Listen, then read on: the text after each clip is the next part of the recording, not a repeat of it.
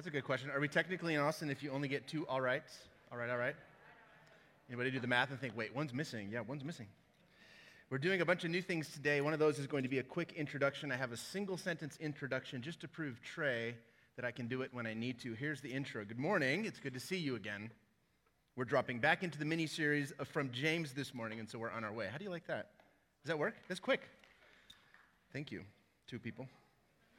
I'm going back to my, I'm going back to 17 page introductions. I'm just going to do it. My name is Jason. If we haven't met, some of you I have not met, um, we will connect at some point. Wait till all the, see here I'm doing an intro. Wait till, wait till all the normal ANC folk come back. I don't know where they hide, but I can tell that 99% of them aren't in the building, and they've given you all a chance to slide in and experiment. And then they'll all show up, and you'll be like, they ruined my church every crazy in Hays County or, or Travis County just showed up to ANC. But it's really good to see you again. We will bring back all of the accoutrements of proper ministry with kids and youth and all the things when we're able to do that. Um, and I think a lot of families are probably waiting that out, but we will do that when it's safe to do that. If you are new here, we don't listen to political bylines.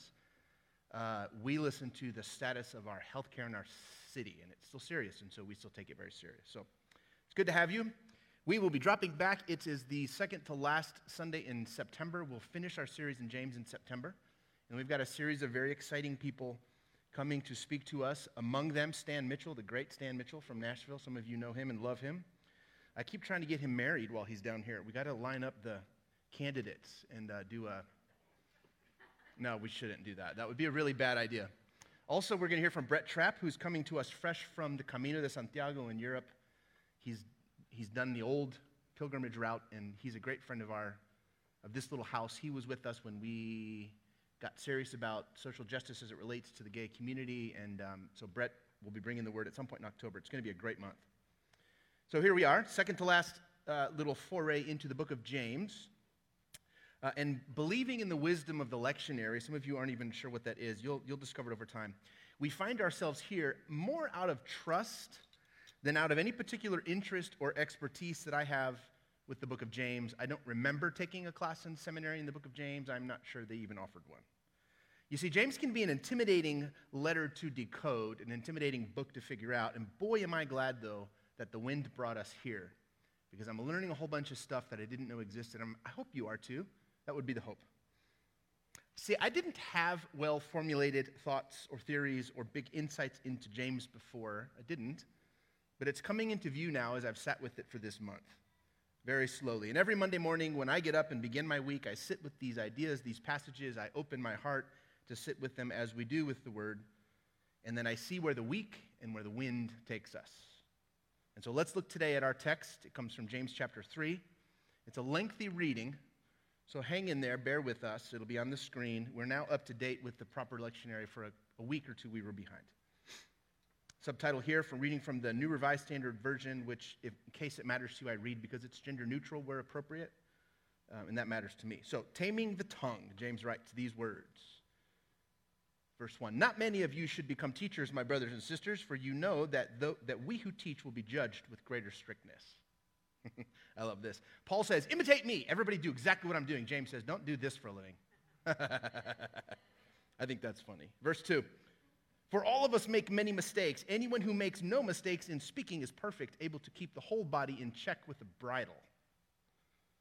If we put bits into the mouths of horses and make them obey us, we obey us, we guide their whole bodies. Or look at ships, writes James. Though they are so large that it takes strong winds to drive them, yet they are guided by a very small rudder wherever the will of the pilot directs. So also the tongue is a small member, yet it boasts of great exploits. How great a forest is set ablaze by a small fire. And then, just to make it clear, in verse 6, he says, And the tongue is a fire. The tongue is placed among our members as a world of iniquity. And this verse makes no sense to me whatsoever. It's just all weird and jumbled. It stains the whole body, James writes, sets on fire the cycle of nature or the wheel of birth. Think of the old Journey song, which is really just a 70s stadium rock version of the Shakespeare concept, which actually goes back to ancient philosophers. The wheel of life, you know what I mean, the cycle of birth, and is itself set on fire by hell. Now it gets interesting. Hell here means the valley of Hinnom. And the English word hell that we have can be one of several ideas from the original language. Caesar has taught on this recently in Spanish on his, to his congregation. Well, here James references Gehenna, which is a Greek rendering of the word Valley of Hinnom, which was a geographical place that residents of the city of Jerusalem would have understood. In fact, just to get super creepy, it was the valley just outside of city where the, Judah, the, the, the kings of Judah would go to sacrifice the children born to them illegitimately. Born of concubines, born of other people's stolen wives. If you were, had a child born to you and you were the king of Judah, you would take them to, to Gehenna to, to sacrifice them, to, to relieve yourself of the guilt. So, just to be super clear, we're not talking about eternal conscious bodily torture like, like John Piper interprets Dante's Inferno from way back when. That's a completely separate idea. James writes, Hell, as in this valley outside of Jerusalem. I just thought you should know that. Verse 7. He goes on. For every species of beast or bird or reptile and sea creature can be tamed and has been tamed by the human species. And zoologists in the room say, that's not true. Zebras, for example, or great white sharks, or even tigers or American bison, just to name a few, all are untamable as best we know, but his general point stands. It really is impressive to steer something as large as a horse, not to mention a ship like the one behind me, with something as small as a bit, or something as small as the rudder that you may see down here in the projection behind me. It really is something, uh, something amazing. And then he goes on, but no one can tame the tongue. And now we're getting back to the rhythm here. It's a restless evil full of deadly poison. With it we bless the Lord and Father, and with it we curse those who are made in the likeness of God. Guilty as charged human race, don't even argue this. Save money on an attorney, we are guilty with this. From the same mouth come blessing and cursing. My brothers and sisters, this ought not be so, writes James. Does a spring pour forth from the same opening both fresh and brackish water? And you have to be from Florida to know what brackish water is. It's salt water, maybe from Louisiana.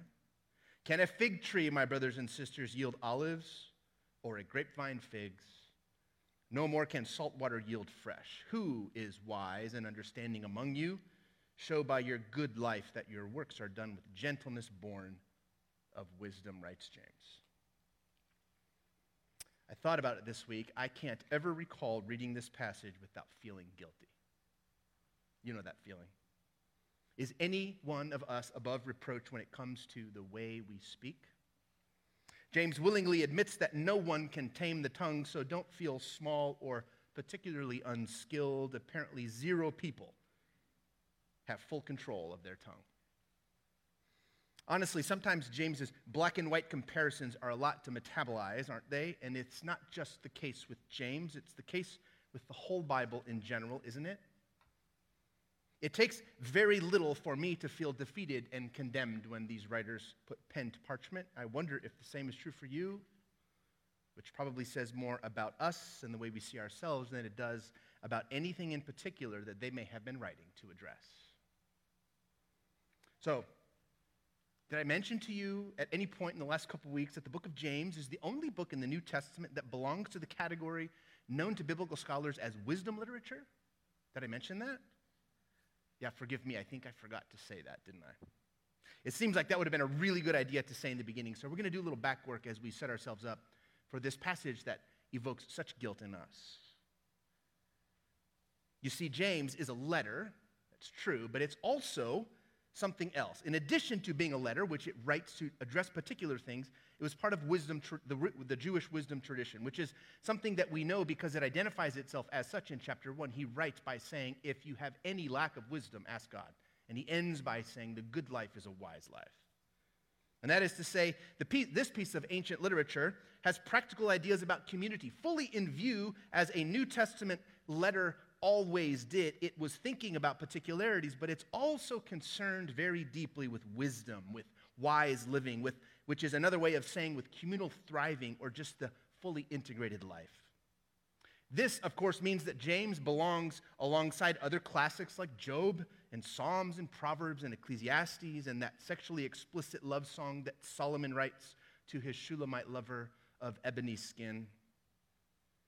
These are all ancient collections of wisdom, lists of good ideas, and hard learned lessons. These are sayings and similes and comparisons, as well as poetry, but also often hyperbole, emotion, anger, exaggeration, and stark, stark comparisons. Barbara Brown Taylor reminded me this week of something that I had forgotten. Another characteristic of wisdom literature is that it, it persistently relies on examples from the natural order to make spiritual points, to unwind spiritual complexities. Wisdom literature will point to things that are common, that we all understand, things in the natural world.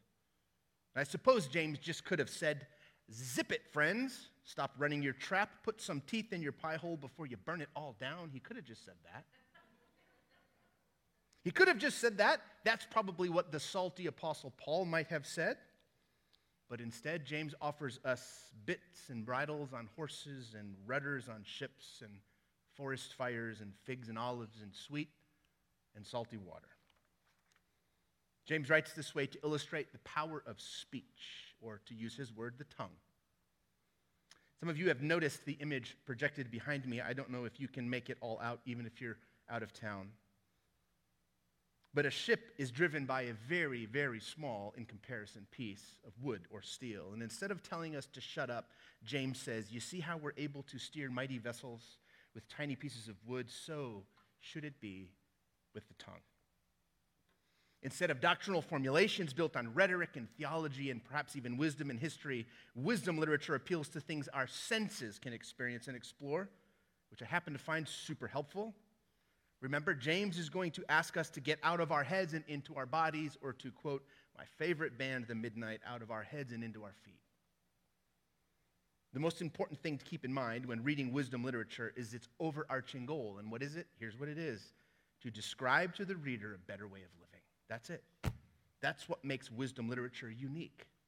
It tells stories and it paints pictures to quicken the imagination into better living, into a wiser life. Now remember, James addresses his thoughts to all members of the 12 tribes scattered, which is a little bit like saying, This is for everyone. Or like we say down here, This is for all y'all, right? And that's a big audience. That's a pretty wide market, appropriate for, for wisdom writing. You know, markets matter. The size of them specifically matters. For example, if you were to market and sell sweatshirts that say Austin, your market would be about a million people. But if you added the word not Austin, it would be something like a million less than 7.8 billion. Sounds like a bigger market. To me, no, I'm not a math guy, but that makes sense to me. If you're going to write things like this, say, this is for everyone, that's what James does. That's a stupid Demetri Martin joke. I don't know why I left that in. I should have taken that out. Demetri Martin, he's our favorite. Uh, he's a comic. Don't look him up. I can't recommend him. I did not say his name. Anyway, James is both letter and wisdom literature. What am I getting at? I'm trying to help us understand chapter 3. Keeping this in mind will help us make sense of these ideas. You see, uh, Jewish wisdom tradition is full of black and white dichotomies, and this is where I suffer, if you must know. It's the you can't be this and that, or it's the this or that statements, as in it's either sweet or it's salty, it's a fig or it's an olive, it's a blessing or it's a curse, you know, it's good or it's bad, or it's faith or it's action. It can't be both, even though James himself acknowledges that we actually are both. He claims that we cannot be. So, what's the point?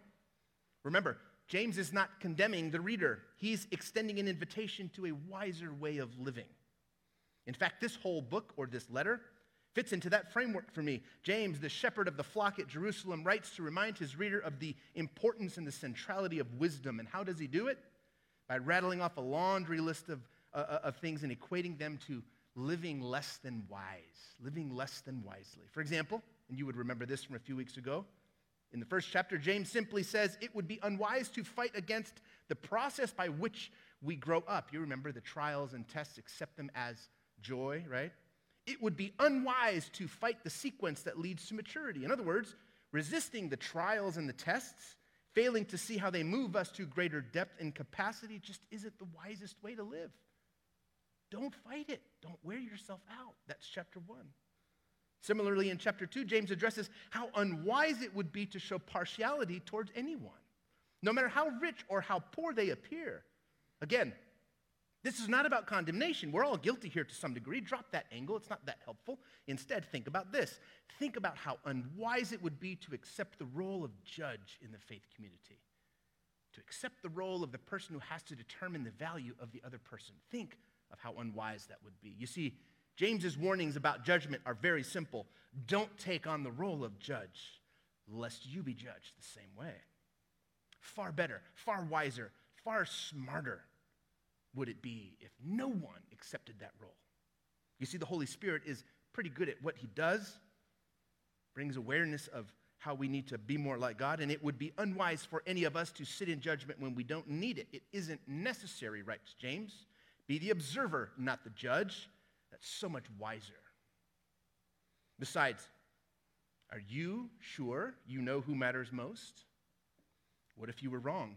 What if you failed to see the angels in your midst because you were confused by the finery and the flash and you thought it meant the favor of God?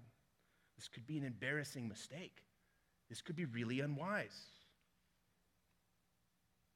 Who are any of us to decide who matters most? Don't forget, says James, God will choose the poor and they will become the heirs of the kingdom in the, in, in, in the world, in the language that James uses. You don't know the difference, and so don't set yourself up to pick. Simple folks dressed like commoners, as well as swanky types all swooshing and swaying with symbols of success, might surprise you in the end. It wouldn't be wise, writes James. No condemnation an invitation to a wiser way of being. Then later in chapter 2, James will go on to say, faith without works is dead. Internal devotion and worship that has not yet found its way into the material reality is not yet alive, writes James. It might be the Hot Wheels version of Hamilton's Mercedes mark, but it wouldn't throw you into a chicane at 200 miles an hour. It's just a toy. It's not yet alive if it isn't active. Faith without corresponding action isn't yet real, not yet, but you hear the invitation. No condemnation, no shame. James, j- just know that religion that fails to alleviate the suffering of real people, beginning with you, is far less than it could be. It's so much less than it should be. It's less than it actually is. You hear the difference when we read this as wisdom literature? This is not a list of ways to shame yourself, this is an invitation to live wise. To assume otherwise, that religion is all there is, would just be unwise. More importantly, it would be adolescent, it would be immature, it would even be silly, if you listen to James, to settle for less than the whole package of God's goodness. Y'all, we have to stop hearing condemnation and shame every time we pick up this book. If that's all you hear, then put it down. Don't pick it back up. Put it down. This book was not written, it was not compiled and protected and preserved to condemn you. If it was used that way to make you feel small and ashamed or broken and condemned, that was a mistake. It was never intended to be used like that. This has always been a story about God's indescribable goodness, about God's nearness to us all, about God's deep and ancient infusion of material, all material, no exceptions. This was never intended to be weaponized for you against your, against your well being, for your harm. These stories are preserved to inspire you to live wiser. That's the bottom line. Study the Bible all you want, but don't lose track of this filter, friends. If you go down in the text and you come up with condemnation and hate for anyone, it doesn't matter why, go back down. You haven't yet metabolized the gospel hidden in it. You haven't found the treasure buried in the field. You haven't found the wisdom yet. Don't come up with anything less than love, y'all. Don't be ashamed. Just keep trying when it feels like love for you, for all, you found the treasure worth keeping. James writes to remind his readers that anything less than the whole package would be tragic. It would be unwise to settle for. That's the point of faith without action is dead. It's not to blame the church across the street who doesn't know how to serve the poor. That's still hatred, y'all. You get my point. He writes to remind us that there's a whole thing here that we ought not settle for less. Now, think again about that statement faith without works is dead. Don't hear what isn't being said, you guys. Instead, hear the invitation to a full, unfiltered, wild, and astonishingly good life. It's as if James is saying, I'm writing to you to remind you to be alive fully. The point is this it would be unwise to assume that religion is all there is when there's so much more. It isn't smart to settle for anything short of, eh, of the full thing, the full vibrancy of life, the full thriving package. I wonder if you can hear that gospel this morning. Wisdom literature isn't to be weaponized against people who aren't doing it the way that we are. It's written to remind us about our better way of being in the world, a wiser way of existing. So, again, to get back to our passage today, what must have been on the mind of James, the good vicar of the church at Jerusalem? Very simple speech, the power of language to bless and to curse, tongue and all the power hidden in it. Small things that make an enormous impact in how we live in the world. And what does James suggest we do? Should we rip it out? Is he suggesting an amputation? I mean, it sounds reasonable enough if it's as full of deadly poison as he seems to suggest, but no, that will never be the solution, will it? Maybe infants do better when they're removed, when things that are dangerous are removed from their reach, but adults, no, no, no. We get to learn how to tame what's unruly and unwise, to harness it, to use it for good. You see, the words we use build up almost as fast as they destroy. The tongue is like fire, says James, and he isn't wrong, y'all. I know he's right, and you know he's right. So I've been doing some thinking. What do I build and what do I burn down with my words? James mentions specifically bragging, and oh boy, I wish he hadn't. you know, anytime we stretch the truth, overstate the case, exaggerate the impact, or more specifically, act like we know something that we actually do not, that's a fire that destroys. It's childish to brag, it isn't wise. I also think about defensiveness, of course I do. You know, like when your person tells you how they feel, but instead of responding with empathy, we defend our motives, which may be as pure as the white driven snow, but also are not the point at the moment. I know this only happens to me. No one else in the room is about to nervously laugh. it's immature to defend when not being attacked. It isn't wise. Or finally, I think about our apologies that sometimes aren't. You know, they sound like this I'm sorry you got your feelings hurt, or I'm sorry you misunderstood me. Speech that destroys and blames and pushes real intimacy away. It's grown up to apologize, to own stuff. It's childish and it's unwise not to. What is the good vicar trying to say? Some of you are terrified by that word. It just means pastor, y'all. What is the good vicar trying to say? Barbara Brown Taylor describes what she thinks James might be getting at here. This section begins, I remind you, with James saying, uh, It would be super wise if you didn't aspire to be a leader like me, which is very odd because James was the person he's telling them not to be like. And thinking about leaders and leadership, perhaps, and, and, and what she describes as tongue toxin in her own translation, Taylor writes these words. Barbara Brown Taylor, she says this whether we mean to or not, we construct worlds with speech. Describing the world we see, we confuse it for the whole world. Making meaning of what we see, we conflate this with God's meaning. We say, God said, don't we? Then we behave according to the world that we have constructed with our speech, even when this, that causes us to dismiss or harm those who construe the world differently. I think she's right. I know she's right. We, perhaps in particular, those of us who attempt to lead, stretch and conflate and brag and blame and deflect often. We overstate things almost as much as we understate other things, and either way, we lose control of the vessel when truth gets blurred. Guilty as charged. We all are. But guilt is never as interesting as an invitation to grow in wisdom. This, friends, is the main message of the book of James. There's a wiser way to live. It's just smarter to use speech to bless and to build up, to praise and to notice, to acknowledge and to show empathy. It's just smarter. Ships adrift without rudders are like wild horses without bits and bridles. They're dangerous, they're destructive, unpredictable, and unwieldy this final thought. I wonder, I wonder, if we committed to speak nothing but truth, how far would we get? A moment, a day, a week, perhaps not even. A wiser use of the tongue will almost certainly mean using it less for those of us who use it too much. But for those of you who don't, it's probably going to mean finding your voice and speaking your truth. Who told us that it's our job to have an opinion about everything? Who told you you couldn't speak up about anything? Do we really want to sit among those who cast judgment? I say it would be an unwise way to be. You see, it's immature to let words fall out of our mouth with zero restraint, with no awareness of how they burn and blister and break others. It's wise to speak only words that build up.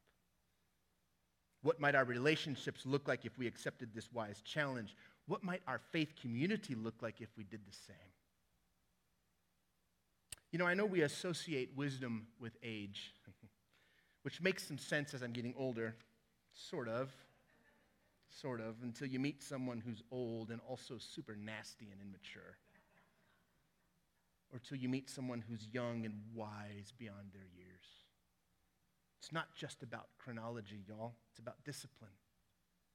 It's about discipline. Wisdom is something we can focus on and move towards like a ship steers through a storm to a safe harbor. Anyway, if we set our sights on wisdom, I suspect there'd be fewer answers, more empathy, fewer silver linings. You know, I, don't pay you to find the silver linings in my pain, right? How many of us do this? There would be fewer silver linings and more loving silence, more space for real people like us. Sounds wise to me. The tongue is not an easy beast to tame, y'all. But it seems worth trying, wouldn't you say? Pray with me as we might ask God for courage to believe that it's worth a try. Lord, we would beg of you this morning an extra measure of grace as we reflect on the things that flow from our heart through our mouth. Call us to a greater place of responsibility and awareness. In your name we pray, Lord God.